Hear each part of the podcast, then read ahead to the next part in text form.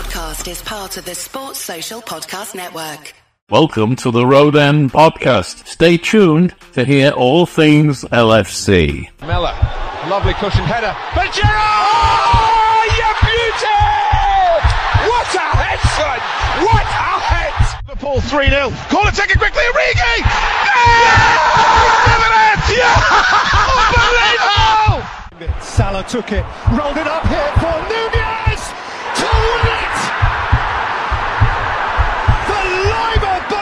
bird soars!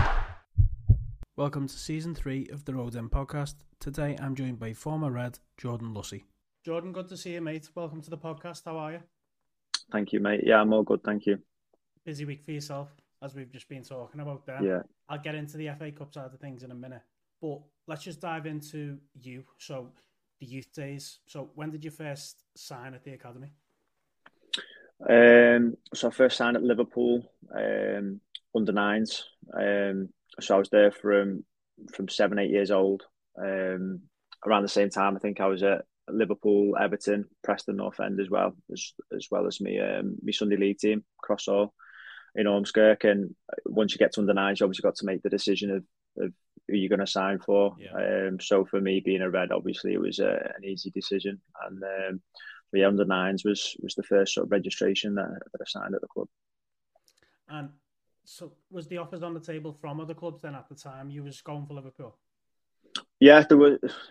There was obviously I don't remember as, as much, but speaking to, to my parents and there was offers from you know United, um, obviously Everton, Preston.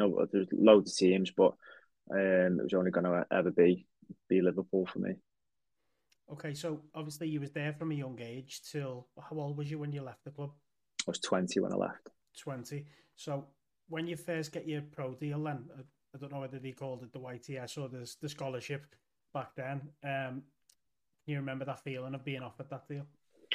I was quite lucky. Um, I was offered mine quite early, so I know that a lot of boys get offered theirs. You know, under 16s can be quite Yeah. nerve wracking for them. There's a lot of pressure pressure on them at that age to, to sort of perform, to prove themselves, to um, to try and get a, a scholar. Um, I was lucky enough to be told quite early that I was going to be not only just offered a scholar but a professional contract as well. So I was I signed my scholarship forms, but I'd turned pro on my 17th birthday. So um, you know, I, I that under sixteen for me, I could play a bit of freedom and and sort of Yeah. relax a little bit, which I know wasn't I wasn't um, there wasn't other boys as fortunate in that sense than I was. But um, yeah, luckily in, in my case, um, quite rare. I think that I was told pretty early on that you know I'd be be okay.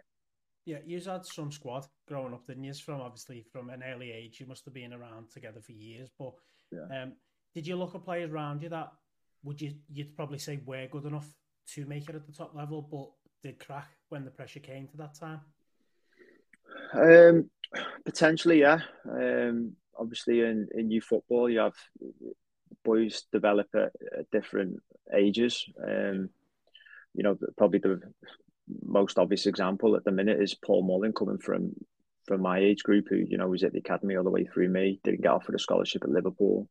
Took a bit of time out. Um, you know, and what a name he's made for himself now at Wrexham. So you know, prime example of you know, if it doesn't work out Liverpool, doesn't mean that you know you're not a good player, and doesn't mean you can't go on to have a have a career. And you know, there's other players. Jack McCourt's an example. He's gone on to play in the football league. He's you know national north at, at the minute, but you know, just because boys don't get the yes at a scholarship at a massive club like Liverpool, you know, there's there's plenty of avenues in football to go down. Yeah, I think people forget that, don't they? they like just because you've been released by Liverpool is you know it's it's no embarrassment because people don't realise the level you've actually got to be at to be at that, and that's not just on a match day. That's every single day. The standard, isn't it? you've got to realise you're playing for one of the biggest clubs in the world. Um, you know, so the the level is extremely high. Um, you know, obviously for for local boys, it's a it's a bit more disappointing and hard to take. It's it's your boyhood club. Uh, you know, some of the boys that got released and didn't get a scholarship, they've been at the club since under nine, so you know they've been there for a long time, and it's all they've known. Um, and it's not easy. It's not football's a it's a tough industry. It's cutthroat. It's it's brutal at times. Um, you know, and some people don't recover from that. Some some do. You know, if you if you if you you know if you're strong mentally and you can suffer the setbacks and and rise from that, come back from it, you know, you, you can go on to have a career, but it does, you know, the the rejection does um, unfortunately um, cut cut careers quite early. Yeah, obviously you played at a really top level growing up through the academy and then under 21s level for Liverpool. Um, you was you was there at a good time, let's say, because obviously Dalglish wanted you to stay at the club.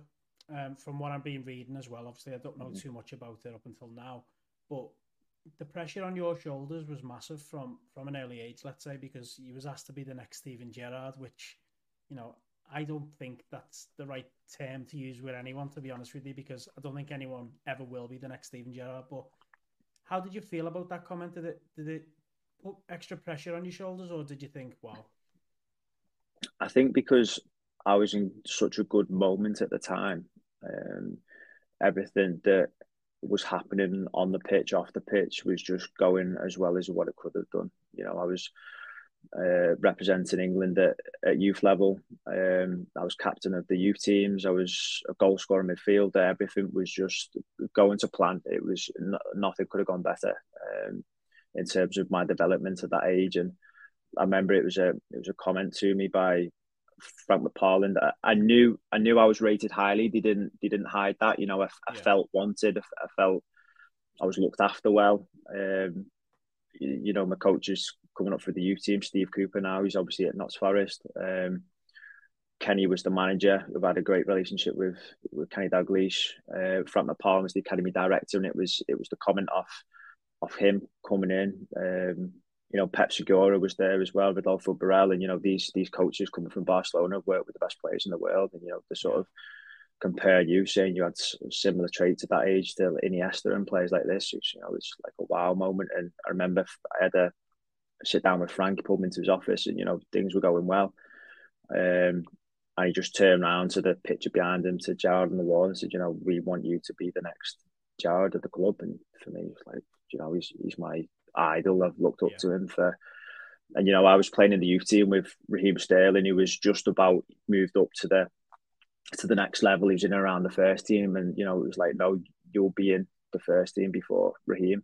Um, wow and that that's was was where I was at at the time. Obviously, football's a game of opinions, and you know, as soon as Kenny loses his job and there's a turnover in staff, then it you know you you've got to prove yourself again, and you know you've got to um, new people come in with with new styles, new philosophies, new opinions, and you know all all that sort of hard work.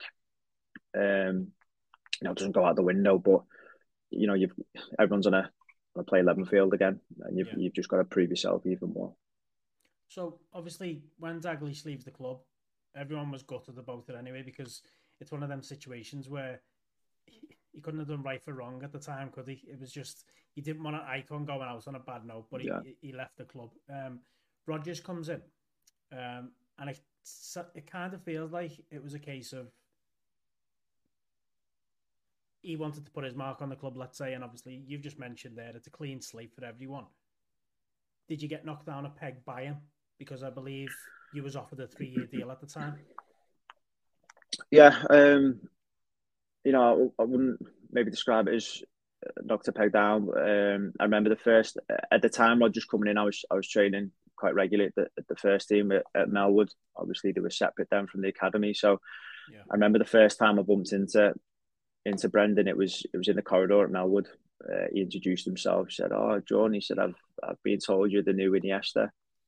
So I just had a laugh to him and said, "Oh, who's told you that?" My mum, just in a jokey way, sort of thing. Um, so it, it was fine, and then obviously the news come in. I think it was the week I was supposed to sign the contract that had all been agreed, a three-year deal. Um, you know, I get a phone call from the agent at the time, and was told that this contract was now off the table, and um, you know, just be a, a lesser contract on a on a one-year deal. So obviously, alarm bells start sort of ringing, and you know, of why am I not wanted? Does he not rate me? Is my time coming to an end? What's going on, sort of thing. So just you know, relax, sort of take your time, and we'll get to the bottom of it. We'll we'll see what's what. So I remember training the, the day after I had the phone call with my agent. I was I was up at Melwood, um, just doing the warm up, and and Brendan said, Jordan, he said, uh, come and see me at the end of the training in my office. So I'm thinking, oh, I know what, what's going on here, sort of thing. Um, so then I, I, I trained well. Um, went to went to see Brendan, sat down with him, um, and he, he was just honest. He said, "Listen," he said, um, "I've heard great things about you. You know, you sound like my type of player, the type of player that I like, a footballer."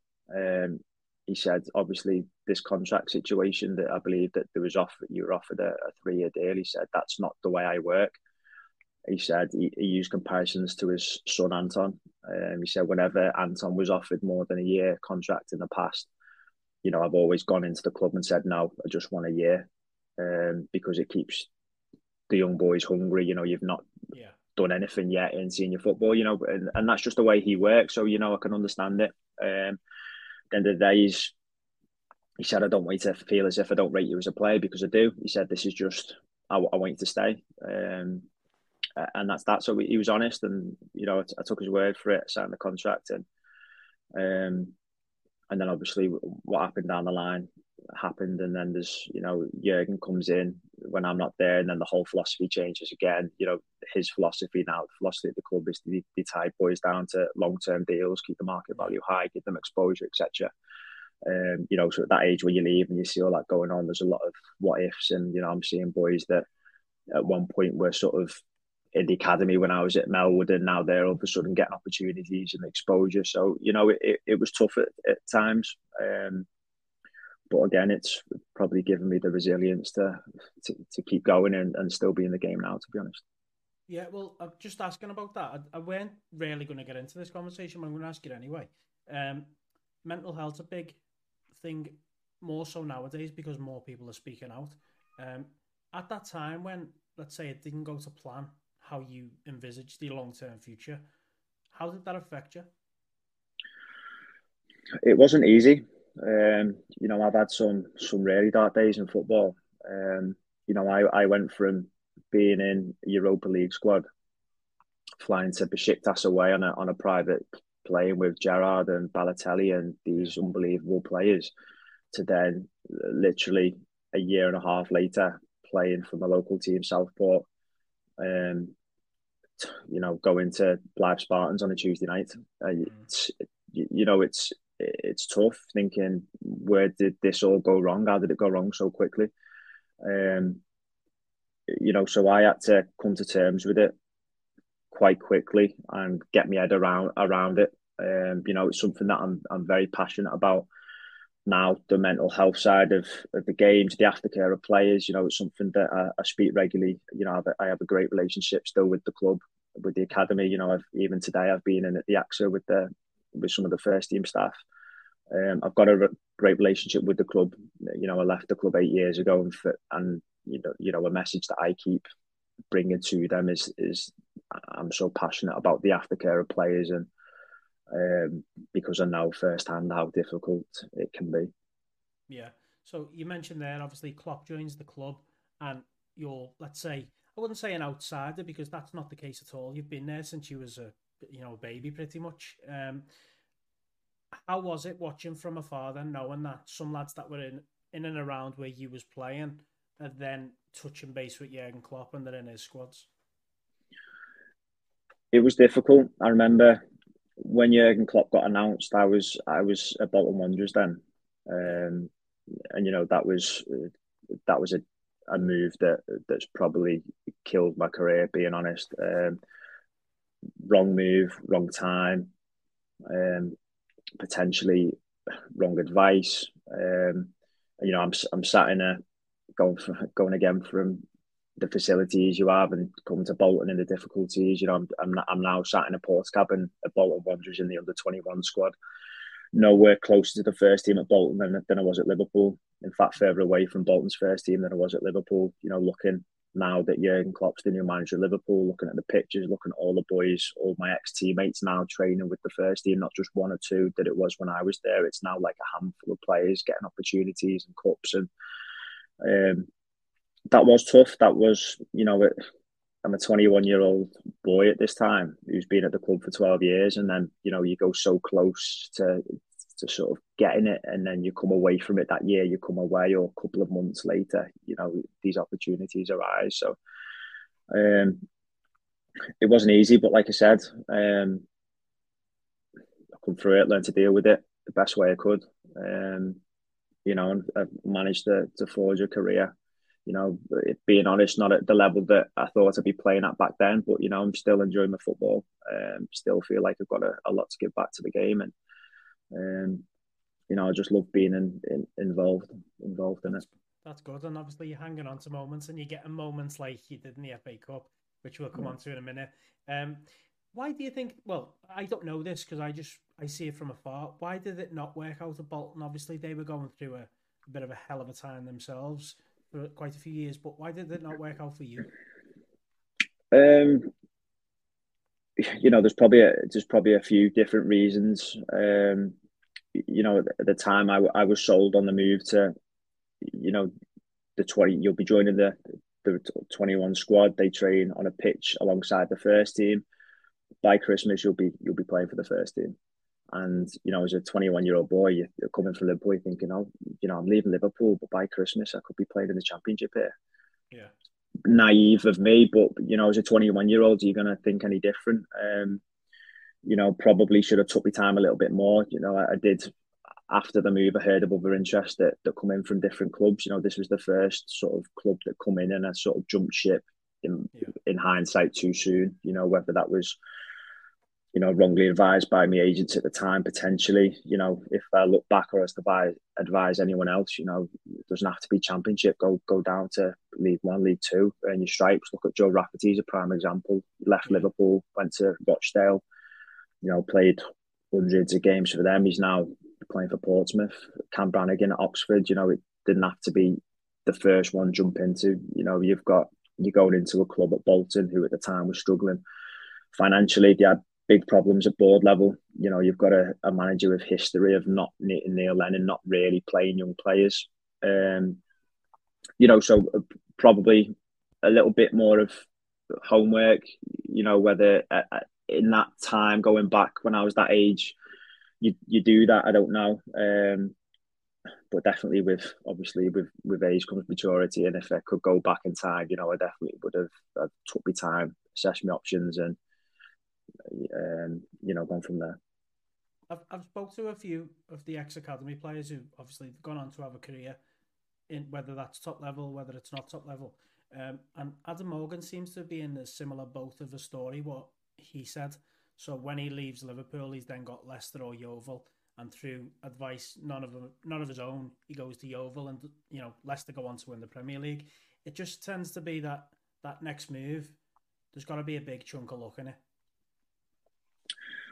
There has, of course, you know, not just football industry. You need a bit of luck, probably in any walk of life. You need a bit of luck. Um, you know, football's massively. It's a game of opinions. It's timing. It's injuries. You know, there's there's a lot of top talent that would have gone astray that no one's heard of because of circumstances, because of opinions, because of this person, you know, and vice versa. There would be a lot of players now that we've heard of that we wouldn't have heard of if there wasn't an injury, for example, um, or things like that. You know, an example that that I can think of is, you know, Nat Phillips. What a career he's gone to have. He was at I was at Bolton with him. Um, Nat Phillips was in was in my team with Rob Holding. Obviously, went went to Arsenal. You know, me, Nat, Rob were all playing in the same team, and and that you know off he admits himself he, he wasn't really playing. Um, you know he wasn't offered a, a pro contract. His his dad Jimmy uh, was academy manager, so he just come in to, train and just you know he had a lot of growing room.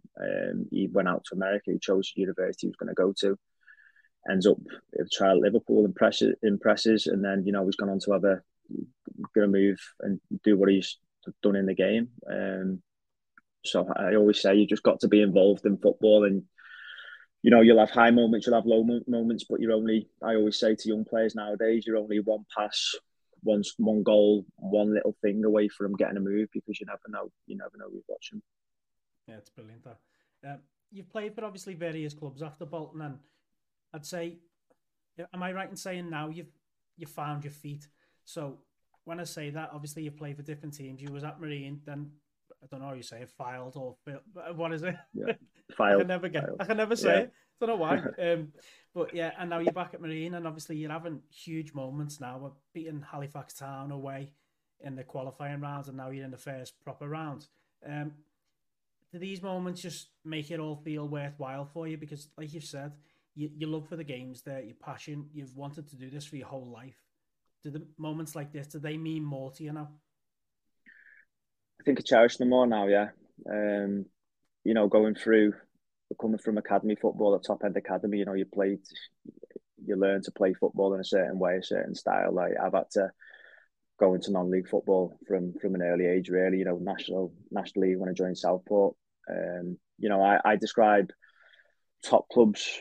You, you live in a bubble. I describe it as the bubble. You know, when you're at Liverpool for 12 years, you don't realise how big it football is outside of League Two. You you know, it's a it's a real eye opener. My what I'm passionate about now, especially with academy boys, is how quickly can you burst that bubble and give them exposure of non-league football? Because the reality of it is that probably 80% of them are going to end up in non-league. Uh, if if that if that they're not going to play. That's the sad reality of, of football. So you know, I think I've not survived, but gone on to have a non-league career like I have, and, and rack up games across sort of three divisions in the in the non-league level, because I was ex- exposed to it at such a young age, and you know I've had to adapt my age as a sort of ball playing midfielder to then go into to the non-league system. It's you know you've got to adapt. You've got to adapt quickly. You know you're getting you're playing senior football. You're playing with with players who are um, playing to pay the mortgage. Essentially, you've got managers' jobs on the line. So if they don't trust you, they're not going to play you. So you know I've heard stories even even being in Liverpool today. I'm hearing stories of players that you know just couldn't survive non-league or couldn't be trusted because it's a big eye opener. Um, it's not easy, but but yeah, you know, going on to to Saturday, it was it was unbelievable. I mean, I I worked extremely hard from part time, semi professional, non league to then get full time at, at Fylde. I worked hard for that opportunity at Fylde, the, the full time professional club. So for me, I think at 20, 26 when I got in there, you know, that was five years of hard work of semi professional football, of, you know, nights in the gym and runs by yourself and to get back into full time football. Um, and then coming away from from that, you know, back at Marine, the the change in that club since I was first there, first time round, um, a year before Fylde, after the Spurs game, you know, it's it's unbelievable the incline of that club, um, the supporters, the fan base now, the the level of the, the players, the you know, there's good players at this football club, there's good players in this league. Um, you know, I think that shows that uh, you know, the little run that we've been on recently, we've, you know, we just lost last night to Macclesfield again, who have some unbelievable players, uh, football league players. You know, before that we were 12 games unbeaten. We've won 10. We drew two. The two that we drew were FA Cup games that we then took to a replay and, and beat. Um, you know, Saturday we were away from home to, to Halifax National League, full time team, top half of the table, just outside the playoffs. And we go there and put performance in and win 1 0 to get the club to the first round of the FA Cup. Um, you know, it's it's great, and it's it's why you you know the buzz that you get from that. You know, there's a there's a lot of lows, more lows than highs in football, um, and especially with with age and maturity, you learn to enjoy the highs and you know cherish them because they don't come around very often. Did you get a coach to Halifax? And if you did, what was the journey home like? We did, yeah. Um, the journey home from a from a win's always a party bus, but um, you know, it was it was good. We, we enjoyed ourselves, but obviously we knew that the reality of non-league again games come thick and fast. So we had yeah. we had a tough game on Tuesday. You know, we we play Saturday again, then we play Tuesday, then we play Saturday, then we play Monday. So it's it's non-stop. Um, it's relentless non-league, and you, you know you've got to think that a Tuesday night you've got lads that are up for work at five. They're at work all day. You know, grafting, and then you've got a game at seven forty-five against again another full time or hybrid opposition that you know have the luxury of just having football as the job. So um, it's tough, mate, but you know I'm enjoying it, which is the main thing. Good. So when you you've touched on the, the Tottenham game for Marine then, and obviously that would have brought in a lot of money for a for a club of Marine size, let's say. Um, how good has that been for the club having that having the eyes on the club, but also that money from that time? As when you say the incline is has all that helped with that situation? Definitely. Um, I was at I was at Marine prior to the cup run um, on a brief brief deal before COVID, um, and you know I was probably playing in front of 350 people. You know, on a on a grass pitch. The grass pitch was awful. You know, it's bobbling into you, bouncing up at your shins, and that's that's where they were. Still a great club, full of great people, but you know, it's just a typical non-league club. Um, and then you know everything happens with the FA Cup and what comes with it, the the finances, the sort of the fame, the worldwide know now with name of, of Marine Football Club, um, and what it's done for that club is is unbelievable. Um, the way that they've invested the money back into back into the club, you know, it's got a, a restaurant there now, lovely bar, function room. They've turned the pitch into you know the highest quality 4G available. Um, the fan base now, you know, you're averaging sort of 14, 1500 people per game. Um, you know, so it's a, it's a massive, it's, it's, it's unbelievable, really, the rise of, of Marine in the last couple of years.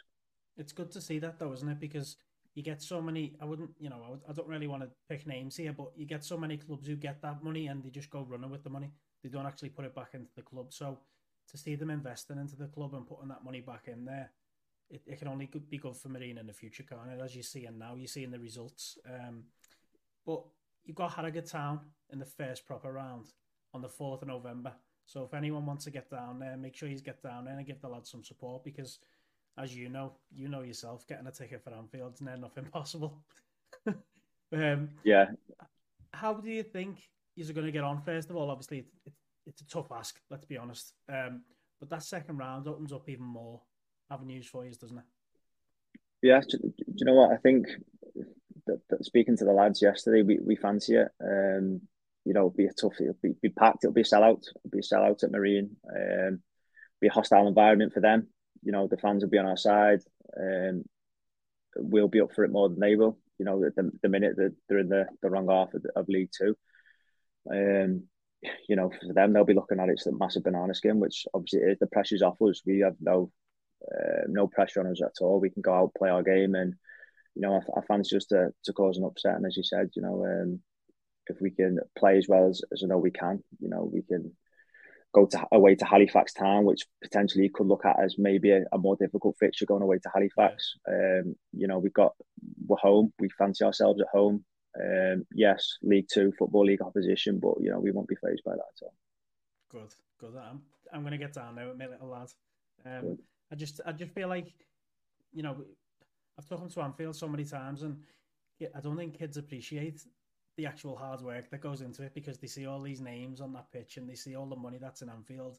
But the reality of the situation is, like you can you see for yourself, it's so easy for things to just tumble. And you know that's that's no disrespect to anyone that this has happened to, but people forget how hard it is to get to that top level, and people forget how hard it is to stay at any level. So for, for what you've done, mate, I just got to take me out off to you for staying hungry, staying involved, and working your ass off to get where you've got. Thank you, mate. Appreciate that. Um, lastly, I want to talk to you about your coaching then. So you've got a, a coaching group up. Uh, is it you're playing on yeah. Marine? Is it? Is that where you train from? Yeah. So you know, I, I specialise in one to one, one to one sessions um, of half terms.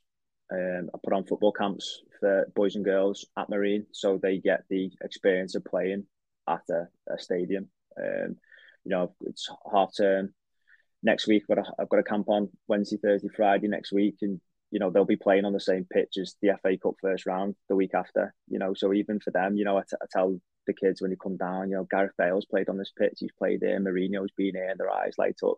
Um, you know, which is great. I think You've seen with Adam Morgan as well. Um, Cam Brannagan started his own academy. Conor Coady's just started his.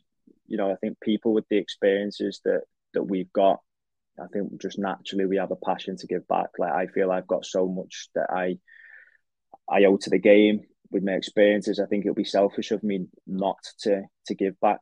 Um, and you know, I, get great fulfillment from it as well. Good. Well, good luck with it, mate. Keep it going. And is Thank there you. any pages that people? I know that there's an Instagram page, but do you want to plug a couple of your pages for people to get involved with that? Yeah, so um, you can follow my Instagram page, which is Jordan Lussey Football Coaching, and it's the same on Facebook as well. So just at Jordan Lussey Football Coaching. Right, keep it going, mate. Um, let's call it a podcast there. Uh, I've taken up your time. I know you've got Cheers, a busy mate. week anyway. But again, mate, I just want to wish you all the luck with everything that you've got going on, your coaching and Marine as well. And obviously, not only in the round, but also in the league. Um, keep it going, mate, and keep, you know, keep going at it because, Yeah. like you've just said, it, it's so hard to to keep going, but you've done it and you, you're a prime example. Thanks to everyone for listening in to today's podcast, and thank Nice you one, to our amazing guests. Without them, this wouldn't be possible. Don't forget to follow us on social media twitter.com forward slash the road end pod and on Instagram, Instagram slash the road end pod.